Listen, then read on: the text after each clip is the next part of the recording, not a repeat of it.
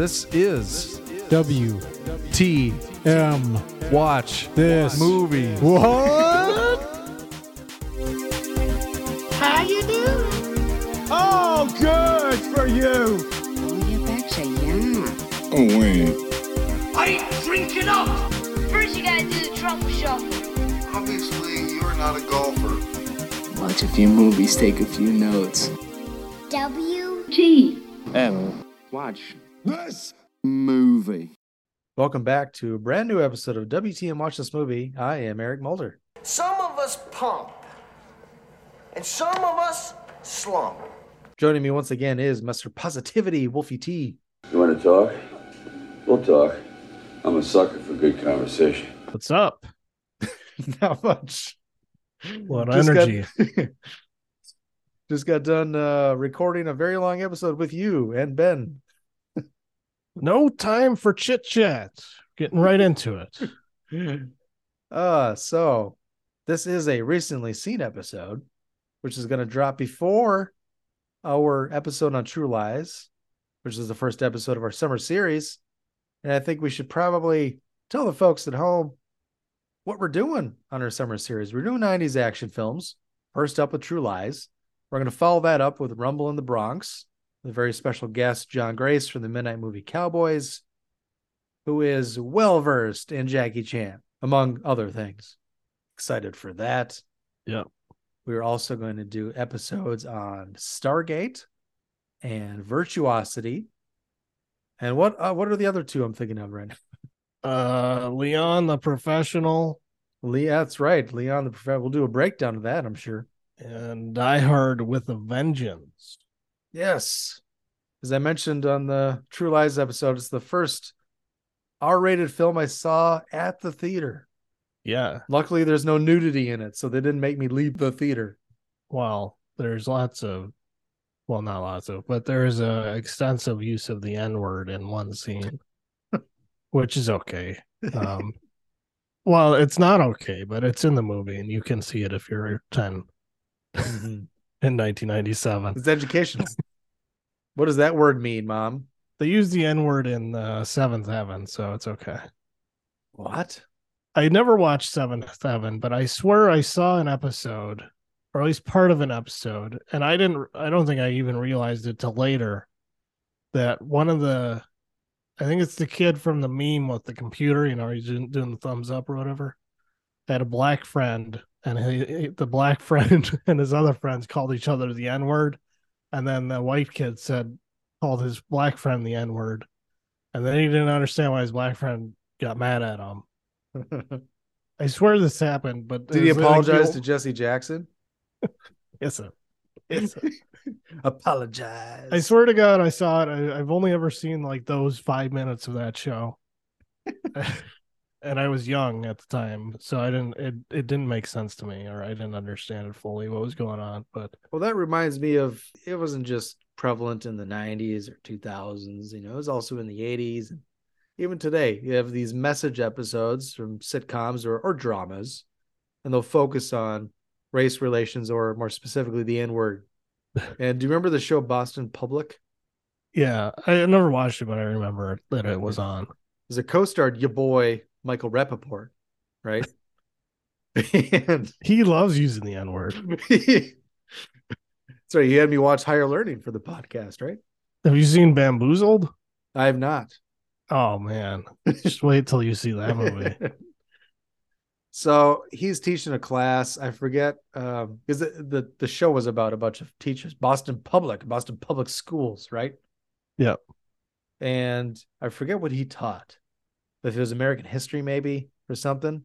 But the book he had his class read was just called the N word. It didn't, you know, it wasn't Was it written by Clayton Bigsby? yeah, I was going to say it reminds me of the book written by a famous uh, white or is it black white supremacist Clayton Bigsby, Chappelle Show, N word book.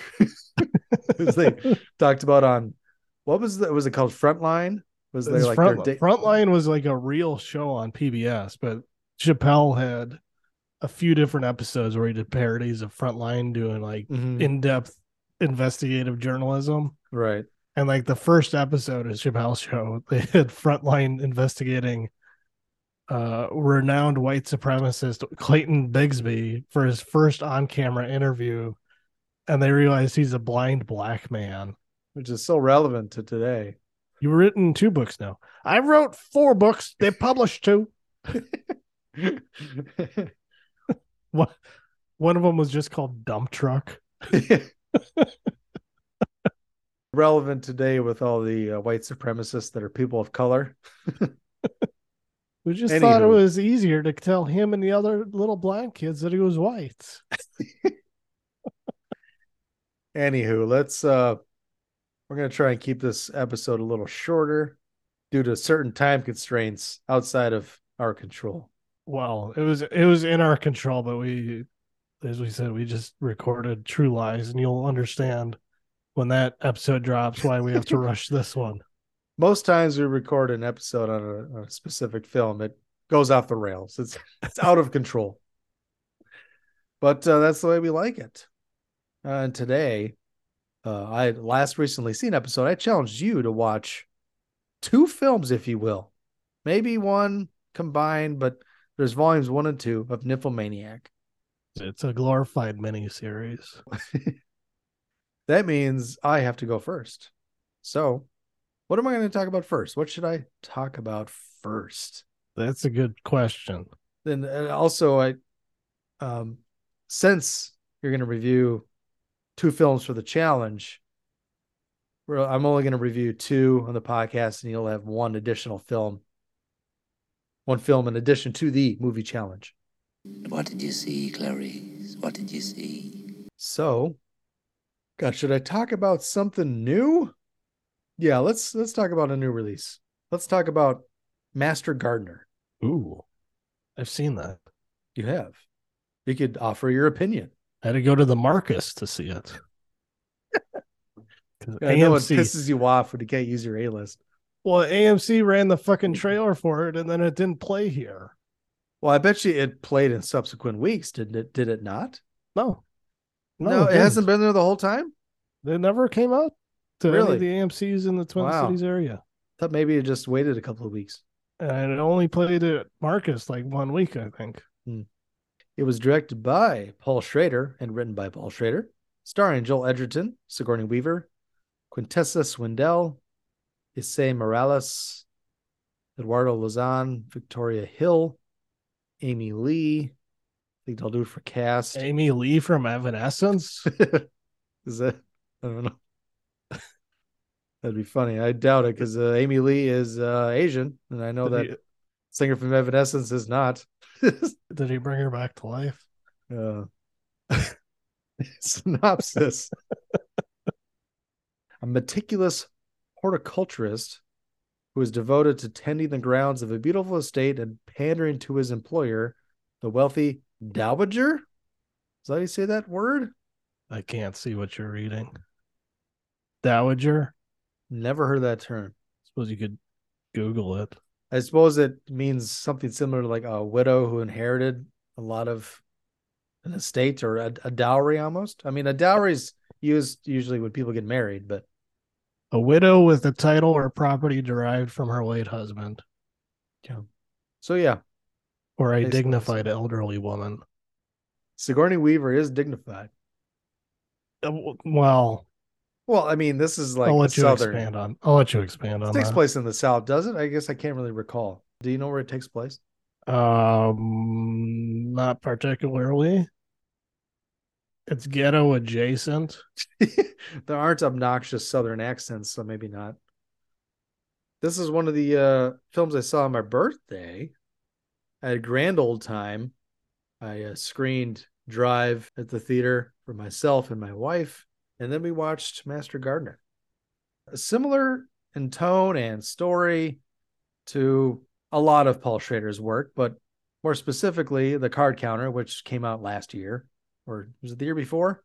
21, I think. Okay. Paul Schrader likes to explore masculinity and whatnot. It's filmed in Louisiana, by the way. Okay, so it is a southern film. I was right. Thought maybe some of the setting background seemed like it was in the south. Actually, I think they probably mentioned that. Okay. Now that I re- now that I think about it, in between Joel Edgerton smelling dirt. right up in there, puts his tongue on it. He really gets up in there. It's a character study, much like the card counter. Main character, Joel Edgerton, kind of a mysterious past. It's alluded to that he's a, a former white supremacist. And uh, one of the people he strikes up a friendship with is the, the young black woman. So there's simmering tensions. You know, he used to be against it. Now he's all about it. but she's mixed. It's very established that uh Well, that doesn't matter to white supremacists. because she's the uh the great niece of Sigourney Weaver's character, right? Mm-hmm. It's the it's her sister's granddaughter. Yeah, some sort of like a Spaceballs connection. What? I am your father's brother's nephew's cousin's former roommate.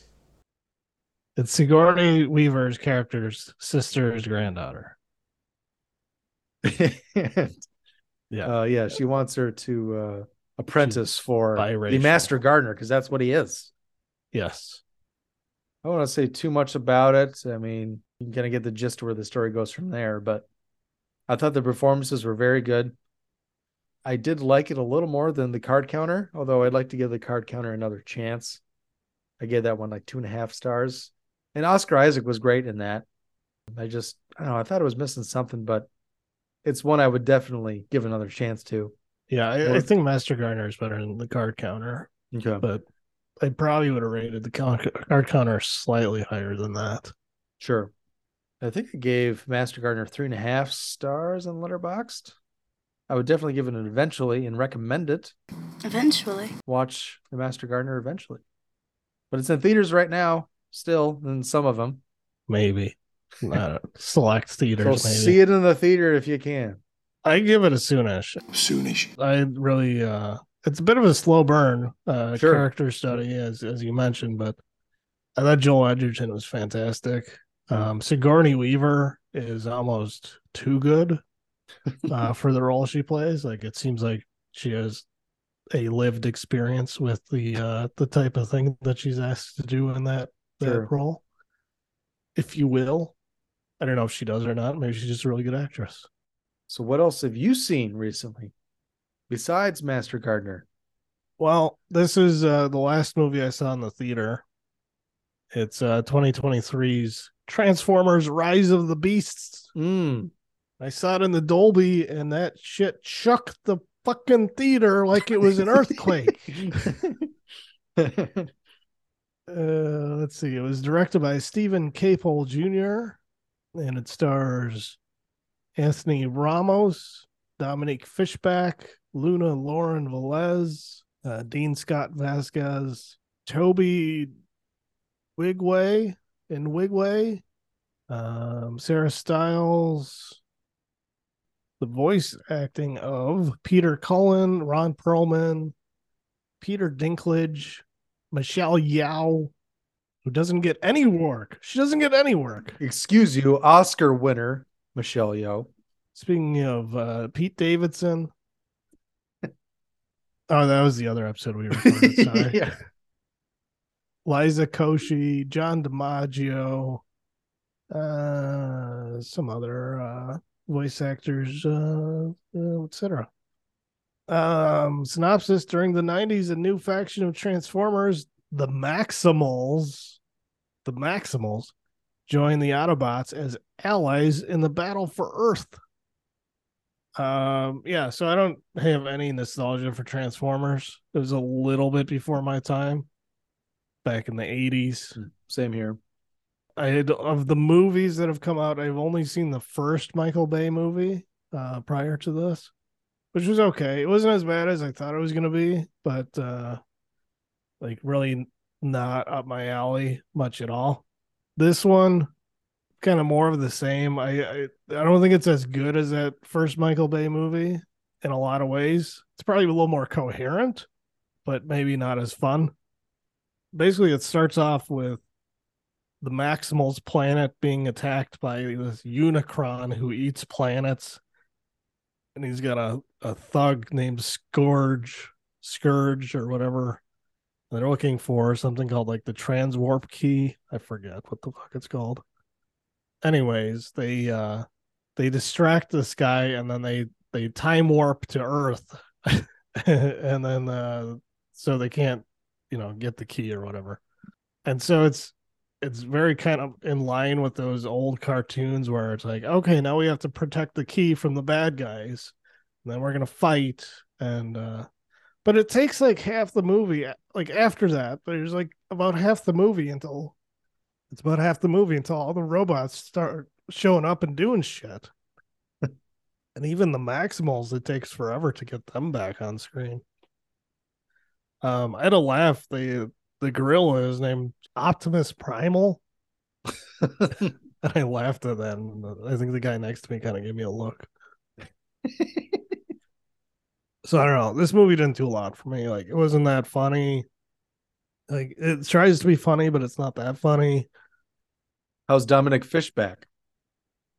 I don't know. Okay, like, I don't know. she's just kind of there.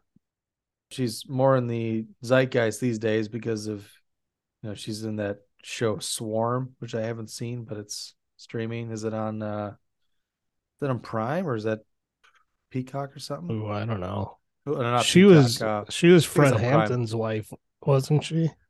Oh, on uh that movie that came out a few years ago. Judas and the Black Messiah. Yeah. I just remember her from The Deuce. She was my favorite hooker because she was the one that uh, the guy always had over to watch movies with. he just paid her to come over and watch movies with him. That's funny. I was like, if I if my life sunk to such depths where I'm just hiring prostitutes, that's what I'd do. I'd be like, I just pay him to come over and watch movies with me. Yeah, she uh that looks like the first like big thing she did. The Deuce. You know, Um or the Hate You Give, maybe. I don't know. Never saw that one. But yeah, I mean she okay, she plays uh intern at a museum that they bring this uh, artifact to and it ends up having the key inside it. And then like the Autobots show up Mhm. and uh Anthony Ramos ends up being dragged along because he tries stealing a car that turns out to be a transformer and uh then they all go to south america and uh there's just robots fighting for like the last half hour or so. So it's i don't know it's dumb but it's dumb in a in the way that like 80s kids cartoons are dumb where like you have this really basic plot and like it's not really like political at, in any ways like other than like we need to stop the bad guys from uh, you know taking over the planet or do we destroy the key so that the autobots can't go home because they need it to go back to their planet and you know that's that kind of stuff. So i don't know. I, I didn't like it very much. Uh it's not terrible. Um i mean it looks fine. Um i would take it over most of the marvel stuff that's come out over the last few years Hmm. just because it's not is uh it's not really following the same formula that marvel follows so it's uh kind of refreshing to kind of go back to that old style kids or family type of movie or whatever Sure. where it's just like dumb entertainment there's no real message but i'd give it a last resort It's a last resort. yeah, I don't know. If you're a fan of Transformers, maybe you'd like it more. If you're a fan of the Michael Bay Transformers, I don't know. Maybe you wouldn't like it because it's different, but it's the same at the same time, you know? All right. Well, the second and last film I'm going to talk about is from 2012. I saw a musical called Rock of Ages. Oh, did you? I've not seen this. So it was directed by Adam Shankman. Stars Julianne Hugh, Diego Boneta, Tom Cruise, Alec Baldwin, Russell Brand, Bryan Cranston, Catherine Zeta Jones, Paul Giamatti, your boy Kevin Nash. Kevin Nash. He plays uh, one of Tom Cruise's bodyguards. Is this before or after Magic Mike? This is 2012. So, That's right around the same time. I want to say. Looks like Magic Mike was also 2012. Okay. I haven't seen any Magic Mikes. I even skipped the new one. Yeah, I haven't seen him either. Uh, Malin Akerman is in here. Will Forte, Mary J. Blige, Eli Roth, T.J. Miller, Sebastian Bach. TJ Miller when he was allowed to do stuff. Sebastian Bach. Wow. Yep. There's a name from the past. Yeah, he's got a cameo. I think that'll do it for the cast. Synopsis A small town girl and a city boy meet on the Sunset Strip while pursuing their Hollywood dreams. Now, where have you heard that before? so I remember when this movie came out, it was a bomb because it was, I mean, there was a big budget. It was Tom Cruise is in a musical and it's Alec Baldwin and Mary J. Blige. And Ru- this is also when Russell Brand was still a name. I mean, he's making a name for himself these days, but it's for a different reason. Not in acting. yeah. And I remember it did not do well at the box office and it didn't do well critically. You go on Rotten Tomatoes, even the audience score is pretty low. It's pretty average on IMDb. So it isn't generally well thought of. I understand that it's uh, based off of a popular musical at the time. Seems like Rock of Ages was kind of like the early teens Hamilton or something. it was like the Hamilton for for Gen Xers because this movie is all glam rock, glam metal, right? Hair Yeah. bands. And it has every song from that era. You know, I'm I'm predisposed to enjoy 80s things. Although I would say that I enjoy 80s pop way more than 80s glam metal. I still like it though. Uh, I'm a fan overall. Motley Crue and Poison, maybe to a lesser extent, and some of these other bands. Right. I found the movie to be pretty entertaining. My predilections uh, aside. Now, the, the main problem with it is I thought it didn't have enough. It's a musical, right? And it's it just doesn't have enough energy. Where like you look at La La Land, they have these incredible dance numbers. Uh, Rock of Ages is like the characters walking around singing about what they're doing, their life, and the, the song. There's there's no original songs for it. It's all it's all songs from that era. But there are some scenes that are pretty extraordinary. I, I wrote in my review there's a scene at a strip club that it was like a great song and dance number. And I was like, why isn't that like the whole movie? But I will also say that I also enjoyed the performances, specifically Tom Cruise, because he does not mail it in. Never has, never will. It's Tom Cruise. And he is really hamming it up in here. Everyone's hamming it up, but you know, it's it's just crazy to kind of see Tom Cruise in a musical. So a lot of all that was pretty entertaining to watch. There are certain scenes that have a lot of good dancing to go along with the musical numbers. The story itself is fine for a musical. I did uh, enjoy the song selection, of course, is quite vast because sometimes the characters are even singing different songs at each other. Mhm. It's like even even if it's not a different song, it sounds like it's a different song because it's like a a shout and rebuttal. What do you call that? Call and response. What's that? Call and response. Call and response. Thank you. But um, yeah, I this movie is was quickly forgotten, which is kind of crazy with who's in it and the pedigree it had when it was going to be released, with the the most popular play at the time, and with all this music that it licensed out. I'm sure it didn't cost as much since they don't, you know, they sing it all themselves. But yeah, I uh you know, call me crazy. I, you know, I'm an 80s fiend anyways, so this was up my alley, but I did thoroughly enjoy it. It could have been a lot better. I can I can see why it was not a huge hit, but um I found it entertaining enough. Uh, so if you like that kind of music at all, I would recommend you check it out. I will give it an eventually. Eventually. No interest in that movie. Yeah. I gave it three stars on Letterboxd. It just scraped by to an Just cross the line. Yeah. So, Brett, I challenge you to watch Nymphomaniac Volumes 1 and 2. Not necessarily because I think you'd like those films, more so as in preparation for the house that Jack built. So I guess let's hear your thoughts on Lars von Trier's Nymphomaniac Volume 1 and 2. The theatrical cuts. I should preface it by saying that they were theatrical cuts that I gave you. Uh, it is unrated, but it's a theatrical cut because I have Blu-rays for both. Hmm. So the uncut, the director's cut, basically, it's not just an hour longer; it's an hour and a half longer. so it's five and a half hours. You watched four hours of Nymphomaniac. Yeah, Cut I have is five and a half hours. that was enough. Let's see. Yeah, it came out in 2013. I don't know how I'm going to do these because it's like the same. It's like a continuation of the first movie to the second.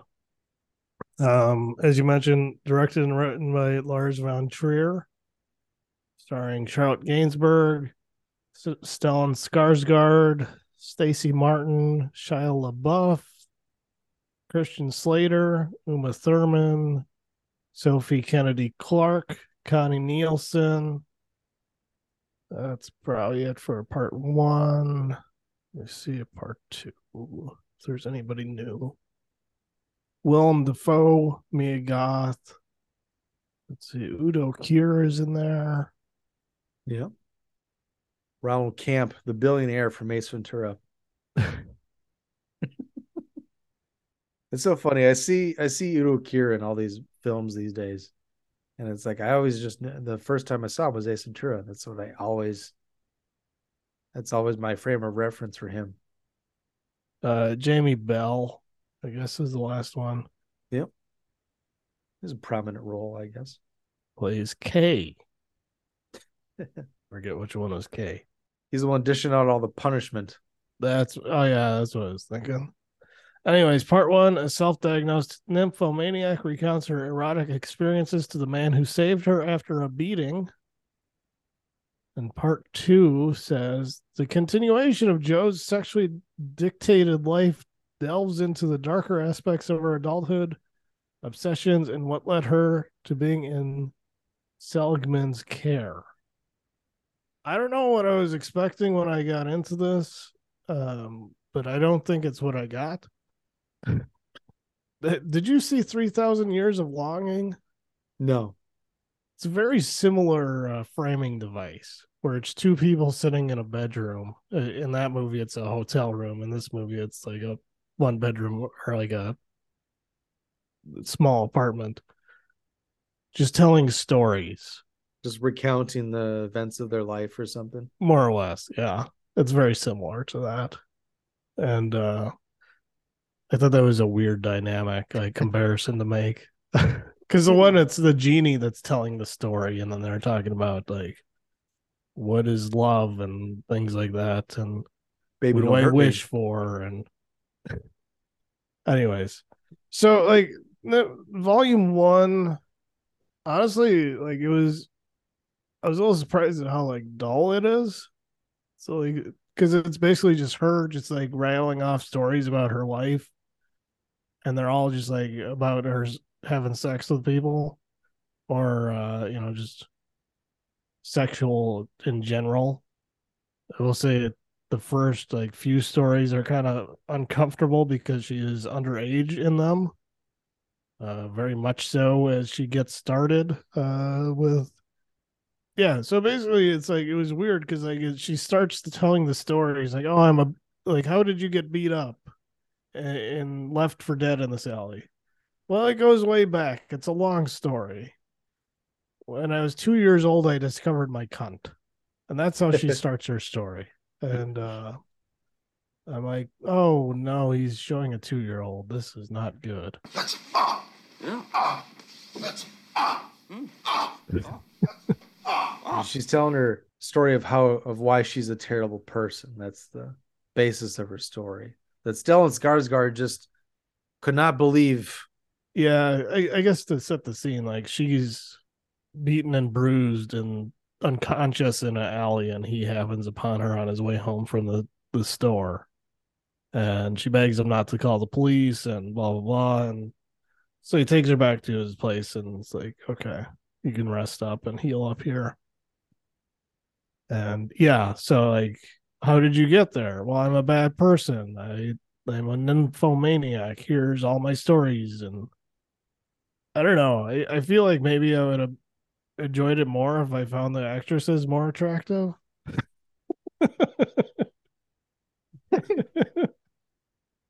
Because it's funny, because like I watched the first one and I thought, I mean that that wasn't that great. Um, the scenes with Shia LaBeouf I liked. Uh, I thought they added some humor, and then the scene with Uma Thurman I thought was uh also funny. Um, kind of brought some life and energy to the story. Mhm. But like the other stuff, it's like, and then uh I touched myself, and then we had a contest to see who had the most sex on a train ride, and then uh, I I lost my virginity, and this guy he gave me five pumps in the front and three in the back. it's like Fibonacci numbers. Yeah, and then like Stellan Skarsgård starts talking about Fibonacci sequences, and You learn so much information about random things. like watching it's this very philosophical and stuff. But film. then like Fibonacci they, numbers, fishing, yeah, cake forks. yeah.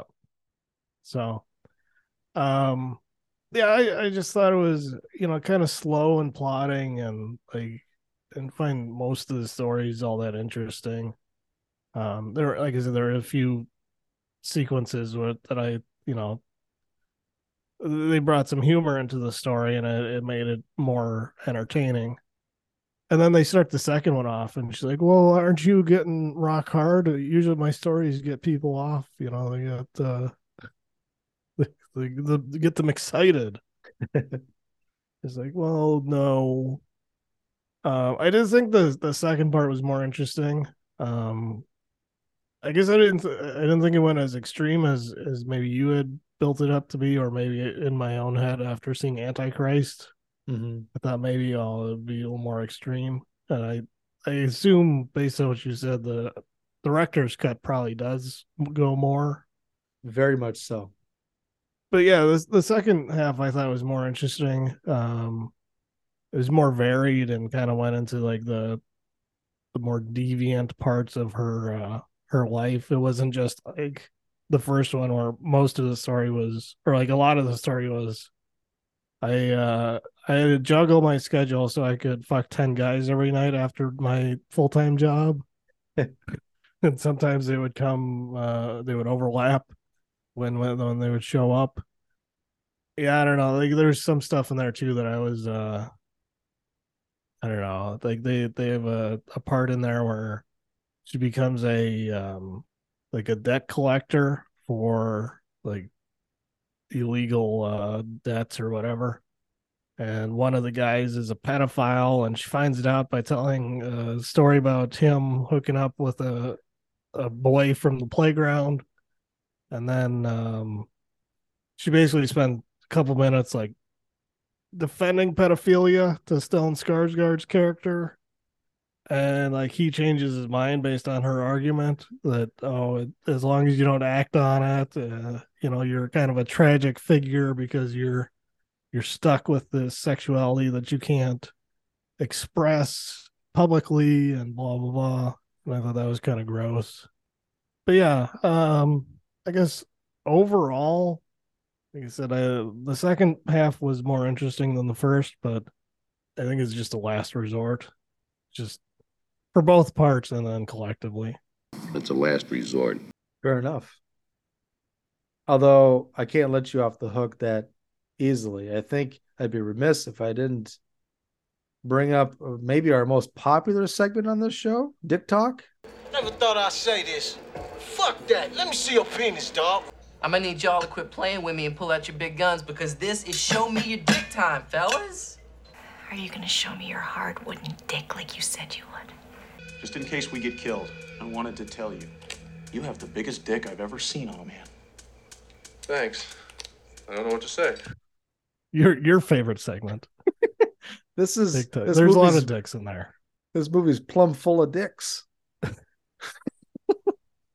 Well, there's one sequence in the first part where it's just like I had a catalog of various dicks, and then they show like 30 different dicks. Now you're cooking with gas. Yeah, it's a bunch she's like of describing uh um you know circumcised uncircumcised fat skinny s- small long you know it's just like okay you know, there's there's the one of the side stories that talks about her and their relationship with her father and how that she likes to go on walks and he would tell her all about the trees and what their names were what their their role was in the forest and she would keep all the leaves kind of cataloged in between pages in a book yeah that she would look through throughout different stages of her life.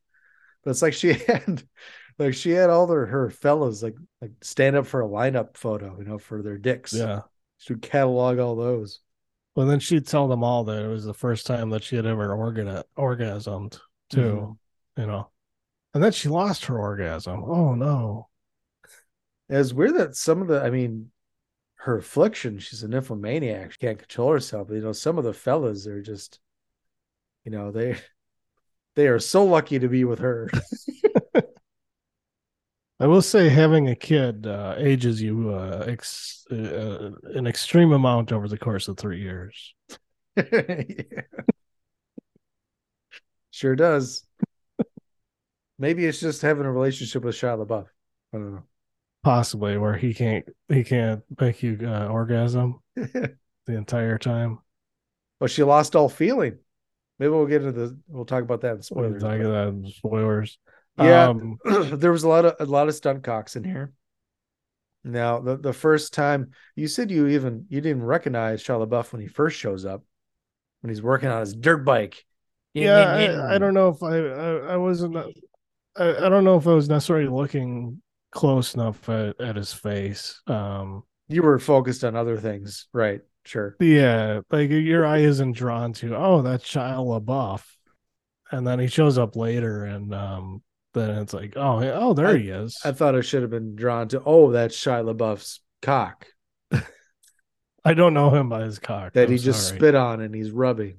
I'm sorry, I don't I don't I don't know him by this by his cock. But yeah, I, I'm not sure because you know they're they're very good at switching, like especially during the explicit sex scenes, and kind of switching out the people. Yeah. with the body doubles and whatnot.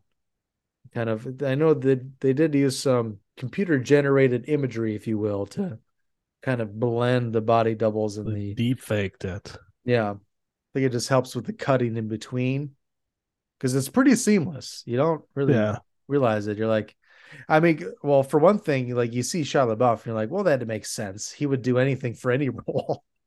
Well, I read that he uh they wanted a, a photo of his member, and so instead of doing that, he filmed a sex tape with his girlfriend and mailed that in. He's he's you're gonna see else. me. You want to see me in action? Here we go. I well, then I was thinking, like, I mean, I don't know how they did it because this Stacy Martin who plays Joe in the earlier, like the whole first half, like in the yeah, the young Joe, young Like, Charlotte Gainsbourg. Yeah, she has sex scenes with like a hundred guys, like Yeah, like almost as many as they talk about in the entire movie, and uh like they're very graphic, and I'm like, she can't be fucking all these guys for real. um, but they filmed it in a way that it looked like it. yeah. But yeah, you should see uh, the uncut. That's what she said. I will say, I don't know if it's just me, but when I saw Christian Slater, I thought he looked like Jimmi Simpson. I think that's his name. a little bit. And then uh Uma Thurman, I thought, oh, she was looking like um uh shit, what's her name? Um the phony baloney. Meryl Streep. Hmm. Thought she was looking like Meryl Streep in there. Maybe young Meryl Streep. Yeah, like Deer Hunter, Meryl Streep. Yeah, or maybe, Maybe shortly little too young. after. I haven't seen a lot of Meryl Streep movies, so maybe um I've been meaning to watch Sophie's Choice, but uh I think it's on my DVR. Yeah, Maybe around that point. They kind of have the same haircut that she has in a lot of stuff too. Yeah. So but anyways. Nymphomaniac uh, didn't do much for me. Um, I don't know. Probably of the movies I've seen from Von Trier, it's which is like three, I think. It's probably at the bottom. Yeah, sure. All right. Well, what are you going to challenge me to watch? This is a challenge. I was thinking about it, and uh, a few of the ones I thought about giving you, you said you already saw. Um, so that narrowed it down a little bit. Um, so I think it was uh, going to give you um, Michael Bay's Ambulance from Hmm. last year. Okay. I will check it out. Still on Prime, I believe. It's a uh, fantastic action movie in a day and age where you don't get too many of those. All right. It's that time of show where we will kind of wrap it up a little bit and then talk a little bit more about Nymphomaniac Volumes 1 and 2 with spoilers after the partial wrap up. So, Brett, where can people find WTM merch to help out the show? You can head on over to WTM You can reach out to us. You can email us at watchthismovie at yahoo.com. Follow us on Twitter at watch this underscore movie or Brett at positively wolf one, which is the same as his Letterboxd profile. Mine is under Eric underscore Mulder. And uh, please rate and review, subscribe on Apple Podcasts, Stitcher, Spotify, Amazon Music, and many other podcast apps. Uh, we just recently moved to Podbean. That's where our new website is, but we still have the old website, WTMWatchThisMovie.com. It will be moving. So we, technically we have two websites, but everything's under construction. Everything is in transition. So to wait a little bit longer for that, for the new website to be flushed out. All right. Let's talk a little bit more about Nymphomaniac. So how much I got a question for you. How much did they really get into the relationship between Joe and her father, Christian Slater? Because I know you know that you see some scenes in the first one where they're walking through the forest, and you see in the second one he's he's ill. Did they Yeah. really delve into the relationship of like her taking care of him in the hospital when he's sick and he's dying? Yeah. Yeah, they they had uh quite a bit about that. Yeah. So I thought Christian Slater was pretty great in there. Uh, his performance is really good. It's pretty harrowing just watching, well, basically watching Jill watch her father die in front of her. Nothing she can do about it. And they're, you know, the he shits himself. He has a high fever. He's sweating. He's delirious. Yeah. It's harder to watch than some of the explicit sex stuff.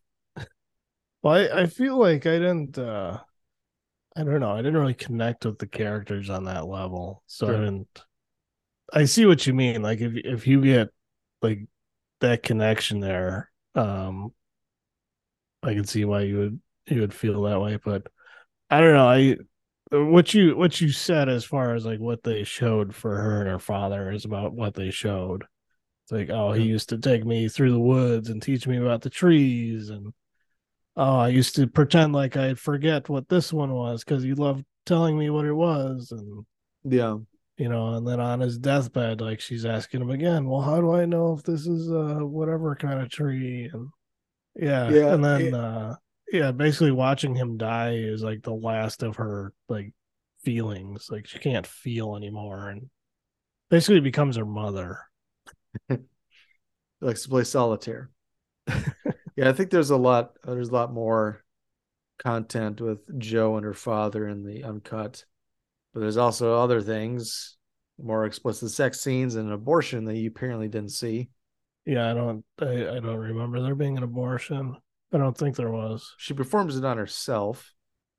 Yeah, it, there wasn't. Uh, the only thing with her getting pregnant was when she actually had the the kid, and she said, "Well, I made sure they did a C section because I don't want him to ruin my orgasm." I thought it was going to be like a workaholic situation when I first saw it. Montez's wife, Alex Bjornstein, she wants to do like the orgasmic birth. Oh yeah, Uh, but um, she performs an abortion on herself with knitting and crochet needles.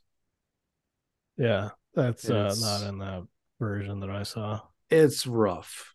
It's shown in explicit detail, and even to the point where they pull out the little fetus and Yeah, I'm glad I didn't see that. That sounds gross. yeah, Like the closest thing they they had to that was like when she turned her her as she called it her cunt into an open wound, and you got a, just a glimpse of it bleeding out, and but yeah, that was about as close to it. But they didn't Yeah. mention like that she had an abortion or anything like that. yeah, definitely. What is it wasn't as bad as uh, uh, Antichrist. Yeah, Antichrist was rough. That's an open wound. especially those two scenes. Well, well, that's I don't know if you count that as two scenes or whatever, but yeah, the end of Antichrist was rough. Sure. Uh, there's also the the scene with the what does she call them the the dangerous men. You know what I'm talking about, the two African fellows. Oh yeah, yeah, and they're arguing about who gets which hole, and then she just leaves. Yeah, and they're like they don't care. They're still like arguing naked with. Talking about dick talk, there are a lot of close-ups on that. Uh, Oh sure. scene. I think Lars has a uh, a problem. He's got a fixation. Now I had given you these films to for kind of to preface uh, the house that Jack built. I won't spoil anything, but I will say it's structured in a similar way in that Okay. the main character is telling a story to someone else about their life. He's like a career serial killer, but he picks Hmm. five random murders to tell someone. And uh so yeah, it's it's structured very similar, but they also give you lots and lots of tidbits about random information that I find fascinating. But it's like Skarsgård, he relates it to the he always seems to relate it to the story Yeah. Um, he's listening. He's like, "Oh, that reminds me of fishing and fly fishing, and well, this is how you fly fish." And tells you about the different rods and the different lures and how you tie it just so, and Right. relates. well, a lot, a lot of this movie too. It's like she she sees something on the wall, and then she's like, "Oh, let me tell you a story from my life that's like that." And then he's like, "Oh yeah," and then it is like that, you know. Or I'll tell you about uh about that thing on the wall, and then she's like, "Oh, that's just like that time I fucked this guy, and this happened." Yeah. Although, even though they are similarly structured in that way, that is not the reason I had you watch Nymphomaniac before House the Jack built. You'll you'll find that out once you see it. But um uh, what else? I mean, she uh it's a bit jarring at the end because Skarsgård comes out as asexual and then he just kind of forces himself on her. Like it's like they finally went to bed. You know, the lights are off. Finally. And he just kind of climbs on top. They talked till morning because you could see the one like square foot of sunlight that somehow gets through to this otherwise enclosed uh, area. And then she's like, okay, I'm going to bed. And yeah, he walks out. And as soon as she turns over, he comes back in with his pants off and uh, just climbs up top on top of her. Yeah. Oh, the, with the ending too. So, like, the last story she tells is about how she got beat up because her protege is Mia Goth, and like uh, Willem Dafoe. That's how she met Shia LaBeouf, I believe, is this film because they're like married now, or rather, you know, they just had a kid together. I Are think they? they're I married. didn't- I didn't know I maybe they're not married, but they're together. And Mia Goth just gave birth to their child uh, within the past year, eighteen months. I did not know that. So she is still with him after the revelations. Well, she's just as fucking psychotic as he is. but anyways, like uh so yeah. Willem Dafoe tell Joe to get into this collection business, and then he says, You need to get yourself a successor. And so she uh he suggests uh Mia Goth's character because she doesn't have any parents and blah blah blah. And they end up as a mentor mentee and then they'll they're a couple or whatever well then she's going to uh jerome's house to collect but really she's just hooking up with jerome who is the, the ex-husband Right. anyways, they she goes to Joe goes to kill Jerome, and they end up meeting her in the alley, and like the gun doesn't go off. She has a gun or whatever. I forget where she picked Mhm. it up, but and so they beat the shit out of her, and Mia Goth pees on her, and because that's something she probably would do in real life. Um. So, anyways, like they Maxine? Talking about Maxine or Pearl? Y- yes. um, probably the whatever her name is in Infinity Pool.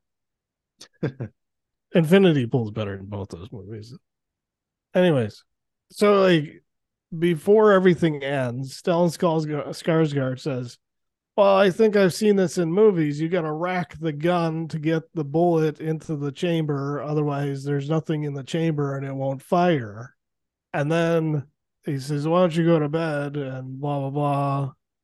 He comes in and tries to stick it in her, and then it cuts to black, and you hear, and then they play the song "Hey Joe," which is a fucking one of the most on the nose, uh, what they call a needle drop these days, and uh, that I liked.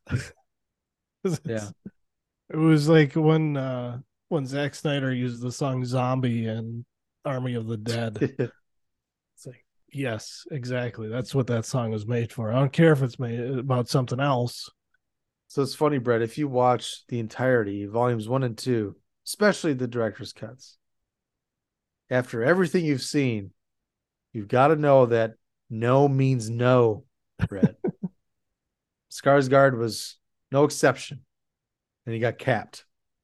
Well, it's oh, I, we didn't talk about it either. Like he goes on like a five minute uh explanation of like the whole thesis of the whole movie about you know if you were a man, nobody would even bat an eye, but you're a woman, so you're I'll do a higher standard. looked at as deviant and you know blah blah blah. And it just goes on and on and on. I was like i get it. I get it. Yeah and then he comes in and tries to rape her you know after talking about it the whole time like oh i don't have i like the theory of sex but uh, the act of it really doesn't interest me but then he's like oh you told me the stories of how you fucked all these other guys why not me He's curious. He's trying to learn.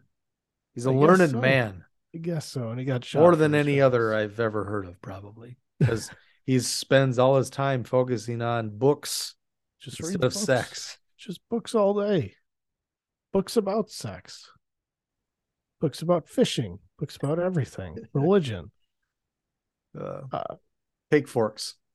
i did think they were going to redo the scene from antichrist with the kid walking out of the onto the balcony Yeah, it's funny. They had played the same music.